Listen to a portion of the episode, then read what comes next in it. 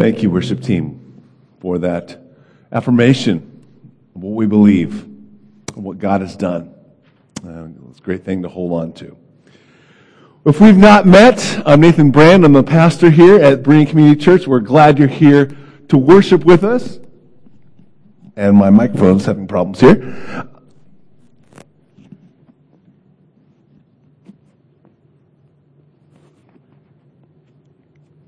I'm sorry. Okay. I think that'll work. So we're glad you're here to worship with us, whether you're online or in the back room. We're glad you're here, and we'd like to say Happy Valentine's Day. And to those of you who are married, I want to say this. Don't be cynical. Uh, take this as an opportunity to be proactive in, pers- in pursuing your spouse, being intentional. That's good, good work there, Heath. I like that. Good work. Be proactive and pursue your spouse like you did when you were dating. Return to that. And that will bring some, some, uh, some zip and zeal to your relationship. And for those of you who are single, here's what I want to say to you. Do not let a Hallmark holiday degrade you, make you feel like a second grade citizen. And I also want to tell you this that romantic relationships are not the be all, end all good thing of life. If you go to Judges 16, you'll find a guy named Samson found that it was probably better that he would have been single than him meeting a woman named Delilah. So just keep that in perspective. So, uh, with all that, um, I want you to have that kind of view rather than that of what our, our world says. So we are in Luke chapter 21. And last week I asked the question to start up the, the sermon. In all that is happening in our pandemic, what is God doing in this, this time? God doesn't waste anything. I believe one of the things that He is doing is weaning us from this earth. Weaning us from putting all of our hope all of our confidence, all of our, I guess, investment in the future here. Because this world is beautiful, is created by God, but it is broken. And it's been in rebellion against this God, and God is going to come and redeem it one day. Fully redeem it. But we're not there yet. And this world, as it stands, will not last forever. All this comes about as Jesus and his disciples are at the temple. And they're admiring the beauty of this structure, the grand, you know, size of these huge limestone blocks that are 40 feet long, maybe 60 feet long. They're huge. And the opulence of how this thing is decorated. It's a source of great national pride, religious pride. And then Jesus drops this bomb. Verse 6. As for what you see here, the time will come when not one stone will be left, and everyone will be thrown down.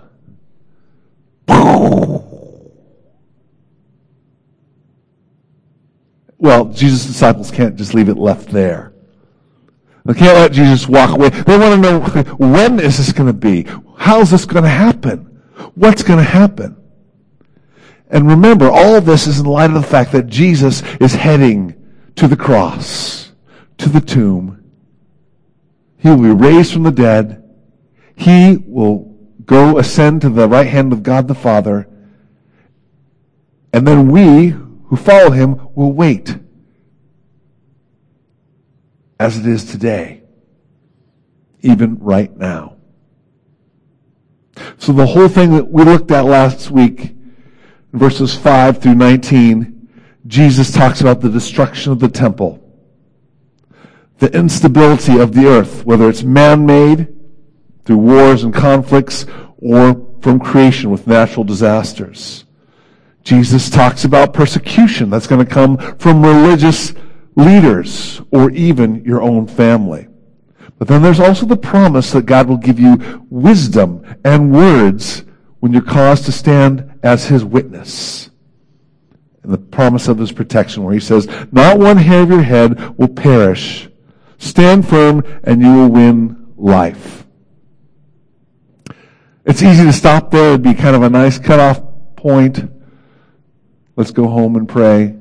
But Jesus has much more to say in this passage. Because he wants his, his followers not to be anchored in the reality of this life and this world. And he wants us to be ready for his return. So again, we're going to be in chapter 21 of Luke. If you have your Bibles open there, and let me just pray before we dive in. Okay? So Lord, we want to hear from you. You're the one who has redeemed us, has saved us, and you're the one who, within whom all of history is in your hands. And as we await your return, Lord, we want to be found faithful. We want to be found alert. And so, Lord, help us to give us ears to hear what you have to say in your word and help us to respond both in heart, action, and obedience.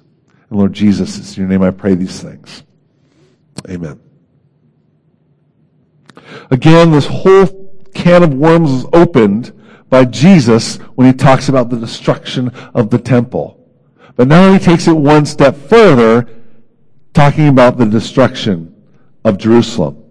So the first thing Jesus wants his disciples in the first century to be ready for is the destruction of Jerusalem. Pick it up at verse 20. When you see Jerusalem being surrounded by armies, you will know that its desolation is near. Then let those who are in Judea flee, and let those who are in the city get out, and let those who are in the country not enter the city. Now, Jesus' words came to being in 70 AD, where the Roman Romans, through the, the general Titus, surrounded the city of Jerusalem, strangled it basically, and eventually came in and brutally sacked the city. And they stomped out the rebellion that was coming their way. Jesus' warning is if you're in Judea, get out of town. Flee to the mountains. Don't try and enter the city. Now, from a human standpoint, here's what was going on.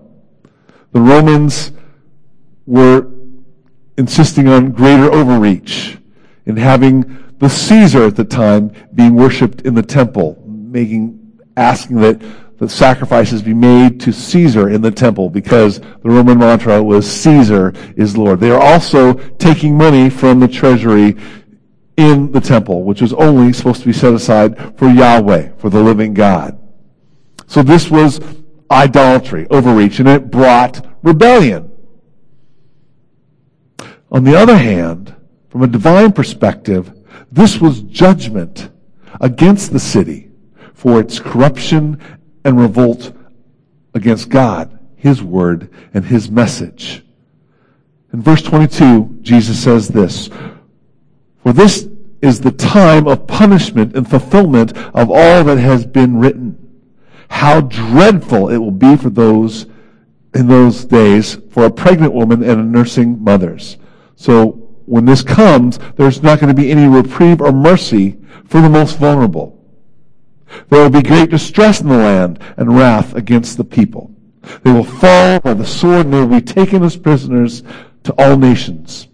Jerusalem will be trampled by the Gentiles. Let's go back to verse 22 again. Punishment and fulfillment of all that has been written. Well, sample, sample size from the Old Testament might be Hosea chapter 9, verse 7. The days of punishment are coming. The day, days of reckoning are at hand. Let Israel know this, because your sins are so many and your hostility is so great, and the prophet is considered a fool, and the inspired person a maniac. Now, these words might not necessarily have been unique to the first century these words were just as applicable when Hosea was writing these things because the prophets were considered maniacs, the inspired man, or the prophet's a fool, or inspired man a maniac.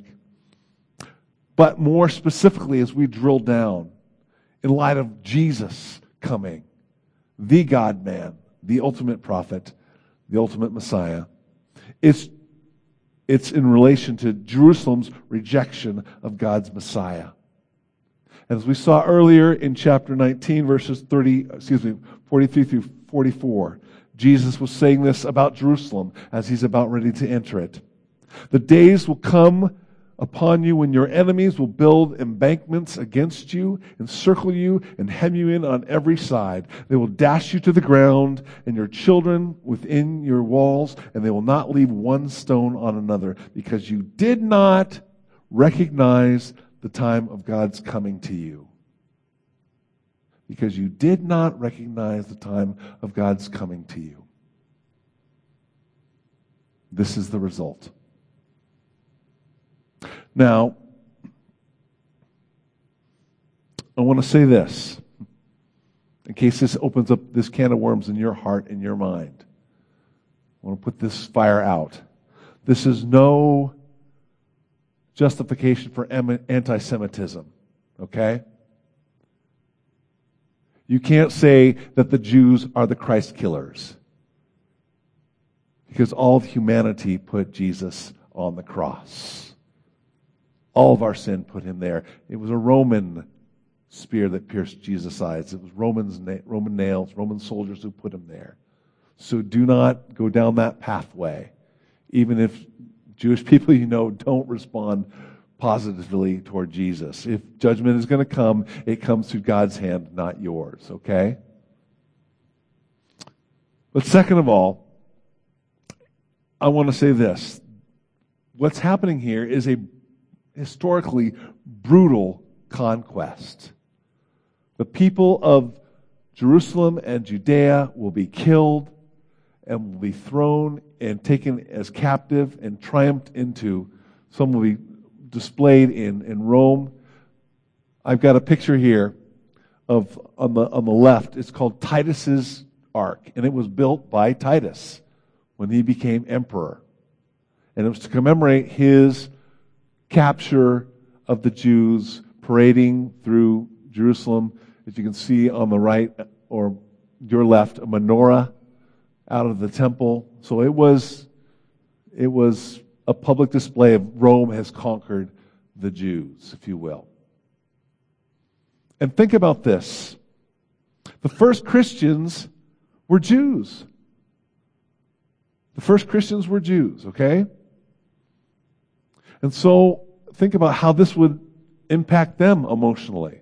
This was their original place of worship. This was their capital city. I think we as Americans here, we would be just as devastated if we knew that, like, Washington, D.C. was decimated and they took, like, the Constitution of the United States and took it back to a different country and paraded it around as a uh, trophy of war. That's how we would feel. So this is this is what Jesus is preparing his disciples for. But also saying, look, the kingdom of God is not wrapped up in this. It's wrapped up in what I'm doing.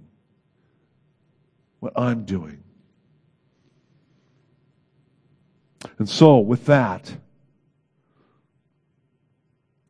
They need to be ready for the destruction of the temple, the, the desolation of Jerusalem, but they also need to be ready for a new era of God's work. A new era of God's work.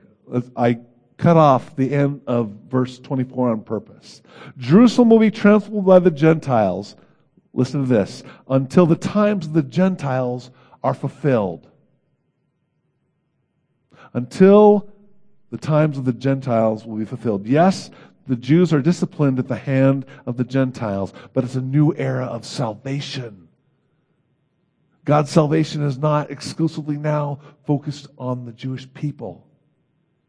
It comes to the whole world. It's the fulfillment of what God spoke to Abraham in Genesis uh, 12:3 that through your seed all nations will be blessed a blessing that is a new covenant found in the blood of the Lord Jesus Christ that gives an opportunity for all people to become the sons and the daughters of the living God through the blood and resurrection of the Lord Jesus Christ to be God's people. The Apostle Paul explains it like this in his epistle to the Romans, chapter 12, picking up in verse 25. Israel has experienced a hardening in part until the full number of Gentiles has come in. In this way, all Israel will be saved. As it is written, the deliverer will come from Zion, and he will turn godlessness away from Jacob. The good news goes to the nations.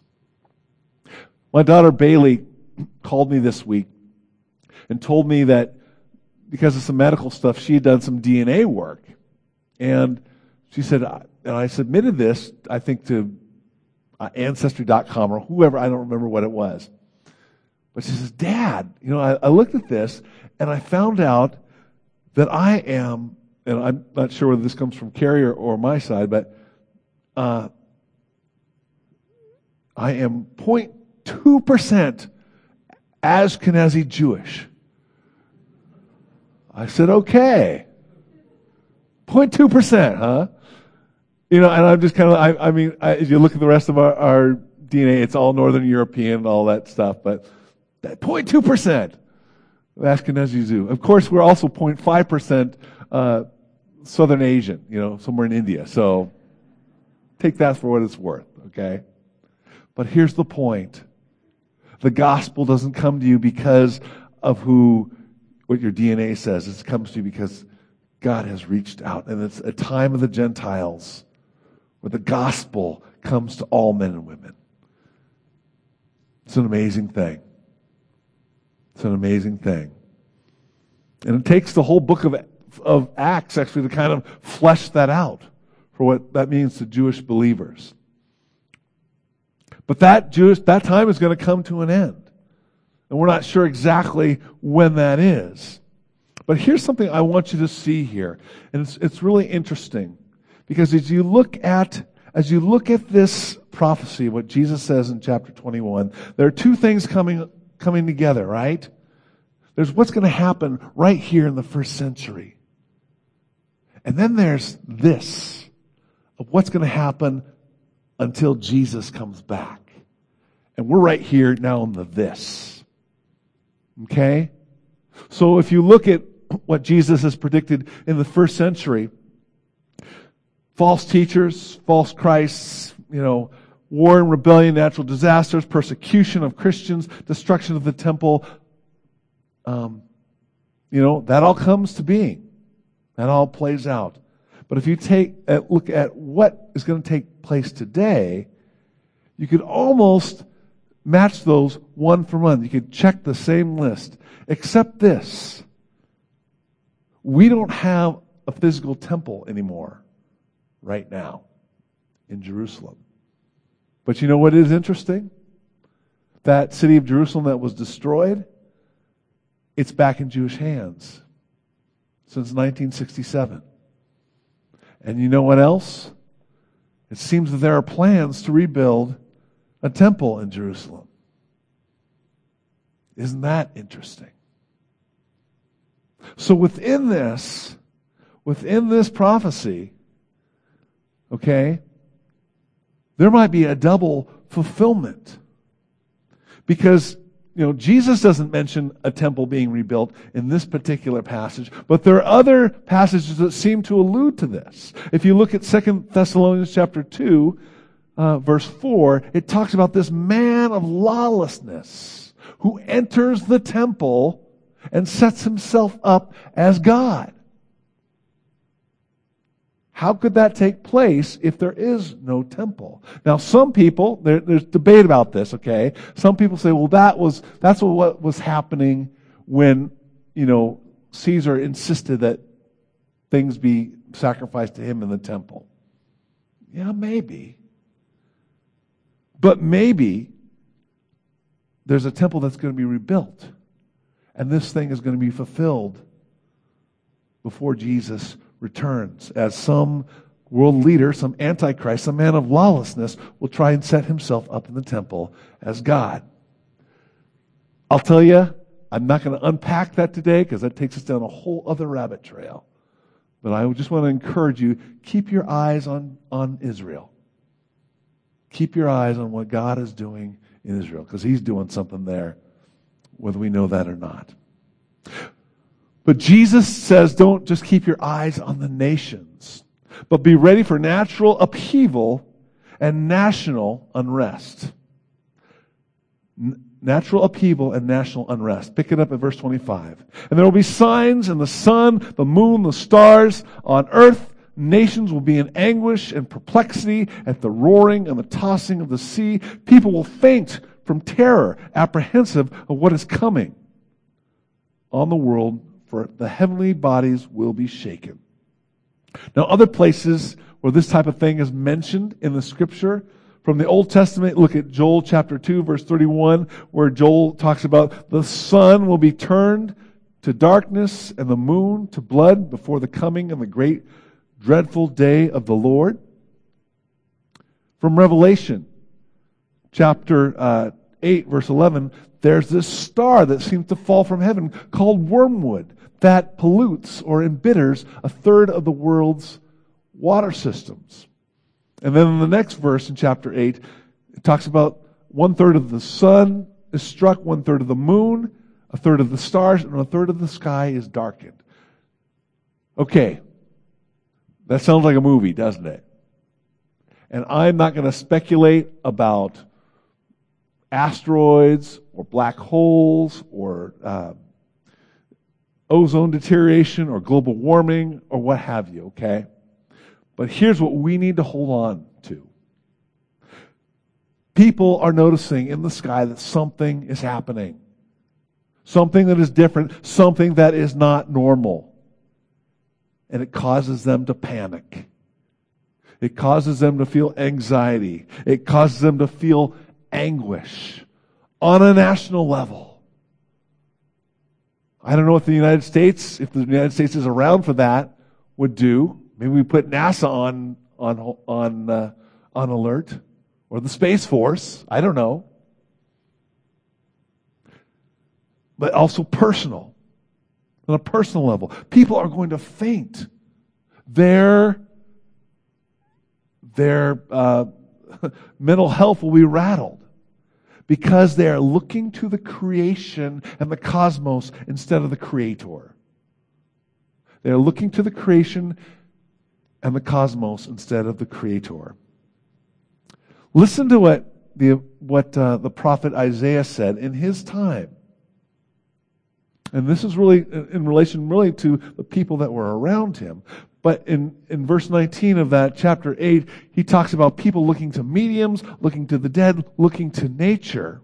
And then in verse 32, he says, They will look towards the earth and see only distress and darkness and fearful gloom, and they will be thrust into utter darkness because they are looking to creation and the cosmos as the Savior.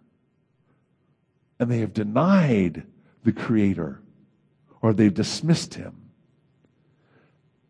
But because they're looking to creation, they're despondent because they're fearful that nature is going to consume them is going to swallow them alive. Or perhaps it's the fear that the one they've denied for all this time, they'll have to come to face to face with.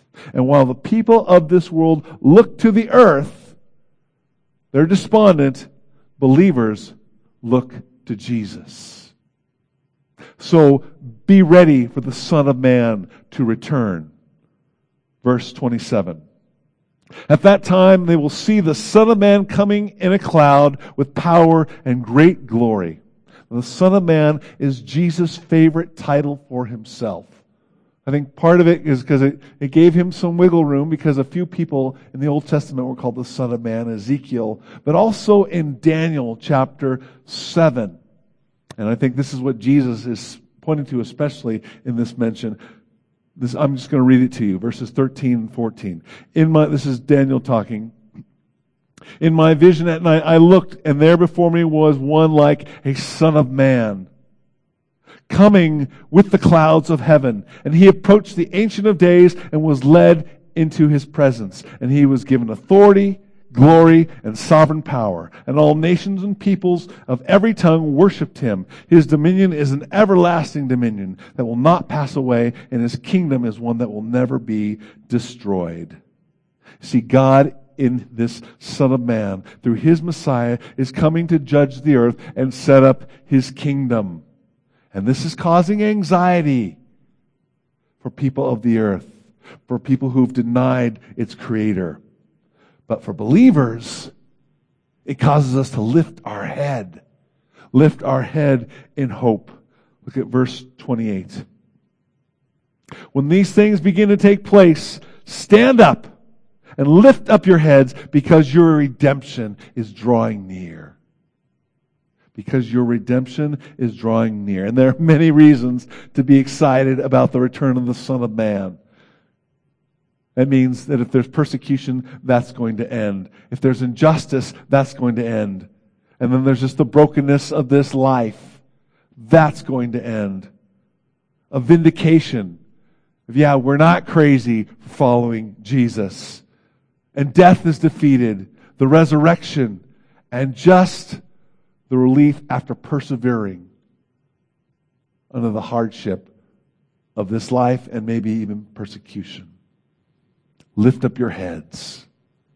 There's no fear. No fear. For the judge, for those of us who are in Christ, has taken the judgment upon himself. And he has redeemed us.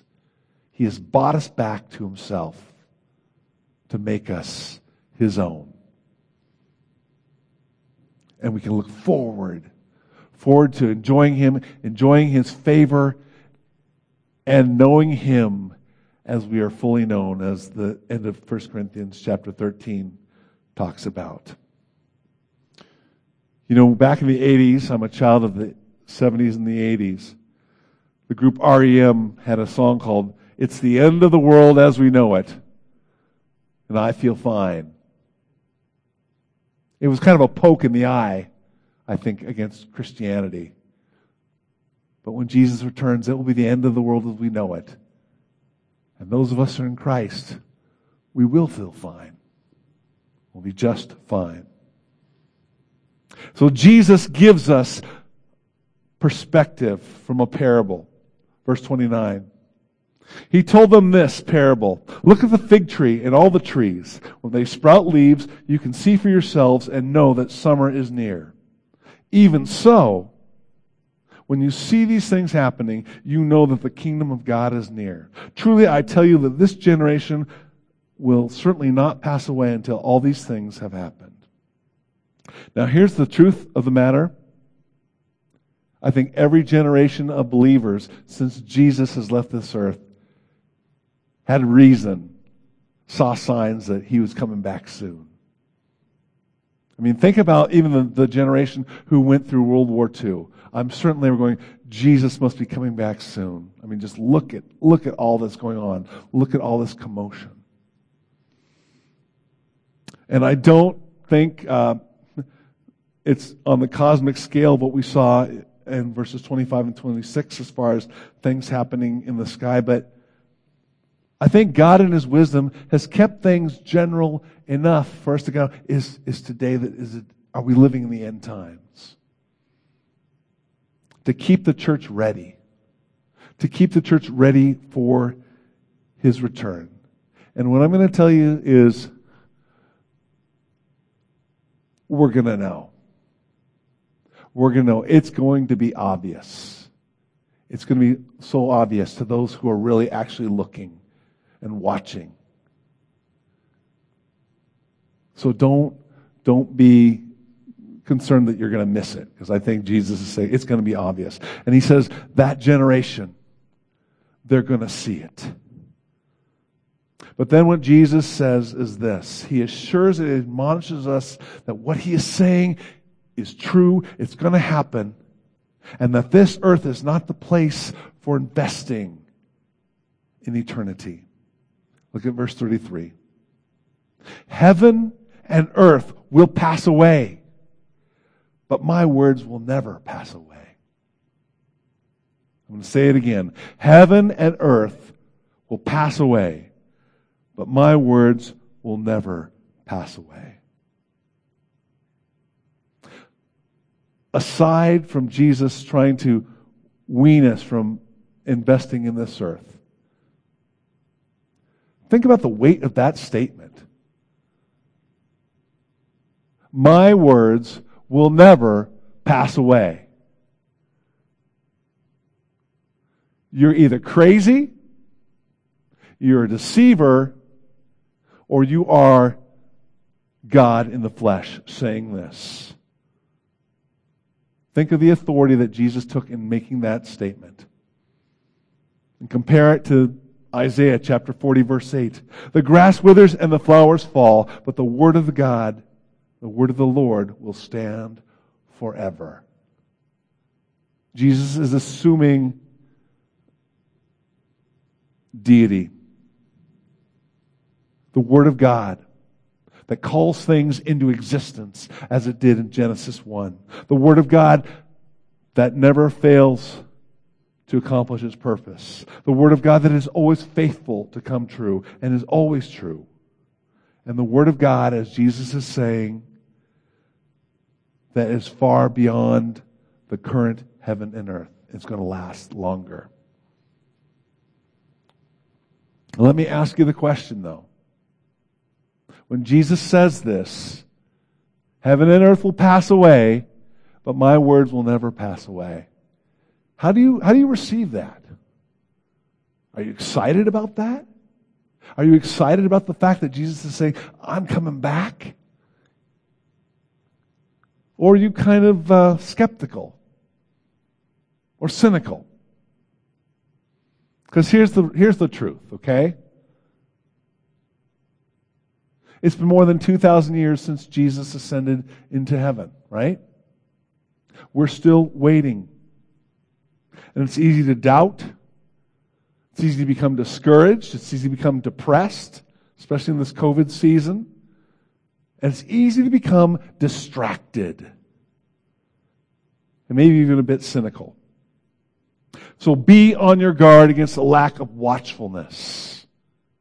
Be on your guard against a lack of watchfulness. This is what Jesus is saying. And this is, this is probably the main message to us. So listen closely, please. Jesus wants to say something to you and to me.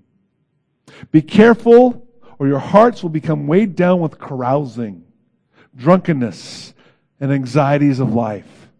And that day will close on you like a sudden trap for it will come upon all those who live on the face of the whole earth. Be always on the watch and pray that you may be able to escape all that is about to happen and that you may be able to stand before the Son of Man. Jesus says, be on guard. That your hearts might not be weighed down. A heart being weighed down, that has to do with the decline of your heart towards someone or something. In this case, it's Jesus and his kingdom. Don't get caught up in, as the NIV translates this version, carousing. It's earlier translated as dissipation. In the Greek, it's a drunken nausea. It's literally a hangover. Are you viewing life with just kind of a hangover, especially in light of Jesus' return? or drunkenness, an intoxication. That's right, you're not seeing things in your right mind, but you're doing something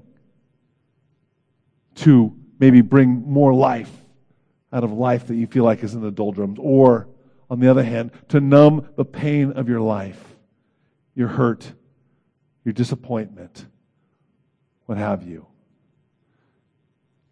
And folks, let's not just limit that to alcohol or drug abuse. It could be food. It could be sex addiction. It could be adrenaline addiction. Whatever you're doing to try, try and breathe life into your own life because life hurts too much or life is too boring.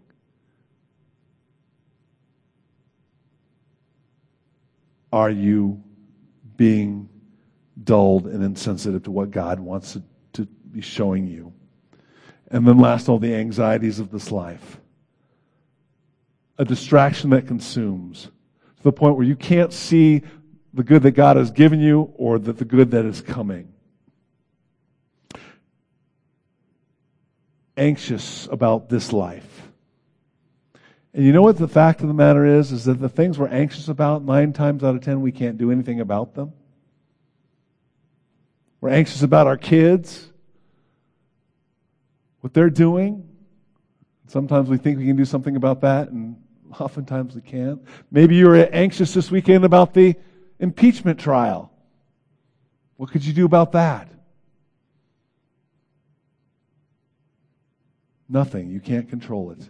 But sometimes I think when we think, when we worry about something enough, we can control it. But here's the truth it robs us. It robs us of living for His kingdom.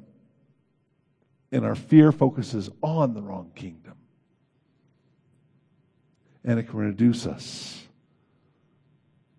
Can reduce us to being disciples in name only. Disciples in name only. Adino.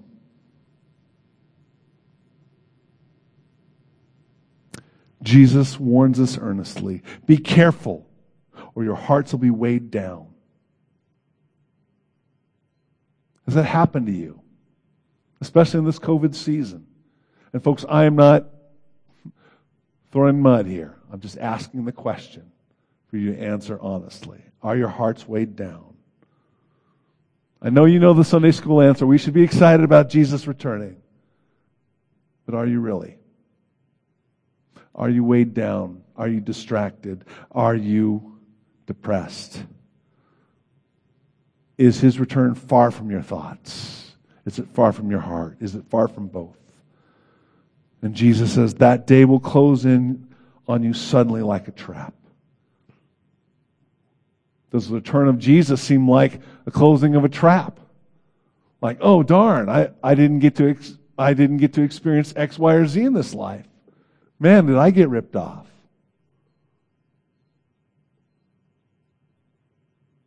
Do you anticipate it with excitement? And folks, I'm going to tell you what, I'm not here to judge you. I have to look at my own heart. But I am asking you to be honest with yourself. Jesus is graciously warning us, He's urging us to look to Him and to call upon Him. Look at verse 36. Be always on the watch and pray that you will be able to escape all that is about to happen. Pray that you may be able to escape all that will about to happen because we can't have our hearts weighed down and that you may be able to stand before the Son of Man. And he calls us to pray because we can't do it in our own flesh. It has to happen with his Holy Spirit within us, strengthening us. But let's be honest with ourselves. Let's be honest with him. Do we look forward to his return? Are we preparing for his turn, return? And you know what? If the answer is no, then we can repent and we can confess it and say, Lord, forgive me. Change me. I've, I've been distracted. I've been discouraged. But help me get my eyes fixed on you, the author and perfecter of my faith, the lover of my soul, the one who's my bridegroom and comes for me. Help me to be excited about that. Jesus' invitation to come unto him, all who are weary and heavy laden, he will give you rest. That's what he invites us into. That's what he invites us into. But be honest with him. Because that day is coming. Jesus says in verse 35 For it will come on all those who live on the face of the earth. It's coming for everybody. It won't be in secret. It won't be in some little corner for only a few uh, you know, chosen people, everyone will know it. In fact, Jesus says earlier in Luke chapter 7, 17, verse 24, it's going to be like lightning in the sky. It's going to light up the whole sky. So if anyone ever tells you Jesus is here and I know it and you don't, don't believe them because scripture says Jesus has told us everyone's going to know. It's going to come on everyone in the earth. But here's the question. Will you be able to stand before the Son of Man? Because you have put your faith in what he has done, in his life, death, and resurrection. Because that's where your hope is, not in the things of this earth. Will you be able to stand before him? Is he your focus? Don't let your hearts be weighed down by this world. Jesus is saying, get ready. Be ready. Because life will be hard. You might even be persecuted for my sake. Jesus says, Be ready because I'm weaning you from this earth. Because our flesh naturally wants to lay down roots here. But be ready and look forward to my return. Here's my, here's my point of application for you to take home today. If in looking forward to Jesus coming again, how's that going to change your life? If in looking forward to Jesus' return, how is that going to change your life? So here's the, here's the, here's the sentence I want you to complete. I look forward to Jesus returning, therefore I will blank. That's not for me to determine. That's for you going in God's Word and the Holy Spirit to determine. I am looking forward to Jesus returning, therefore I will blank. What is that? Are you living like you're looking forward to His return? And that's for you and God to, to work out at home. But Jesus is saying, get ready. Get ready. Get ready. So, last thing I want to do, just to close this up as a, as a nice bookend, is read the, last two verses here, verse 37 and 38 of this chapter. Each day, Jesus was teaching at the temple, and each evening he went out to spend the night in the city, on the hill called the Mount of Olives. And all the people came early in the morning to hear him at the temple. So this is Jesus' public ministry coming to an end in the book of Luke, in the Gospel of Luke. These are the last days before Jesus goes to the cross. And this is an example of the teaching that Jesus lays down at the temple in his public teaching. But in the big picture of what just took place in the whole Gospel of Luke, it bookends Jesus' teaching ministry. Because Jesus' teaching ministry started with the fulfillment of the Word of God. This is what we read in Luke chapter 4. The Spirit of the Lord is upon me, because He has anointed me to proclaim good news to the poor, and He has sent me to proclaim, excuse me, freedom for the prisoners and recovery for the sight of the blind, to set the oppressed free, and to proclaim the year of the Lord's favor. Jesus quoting Isaiah chapter 61, verses 1 and 2. And then he ends it like this Today, this scripture has been fulfilled in your hearing. And Jesus launches his ministry. Now Jesus is concluding his public ministry. And it ends with him fulfilling God's word, proclaiming God's word because he is God in the flesh. Proclaiming, in verse 22, for this time, for this is the time of punishment and fulfillment that all has been written.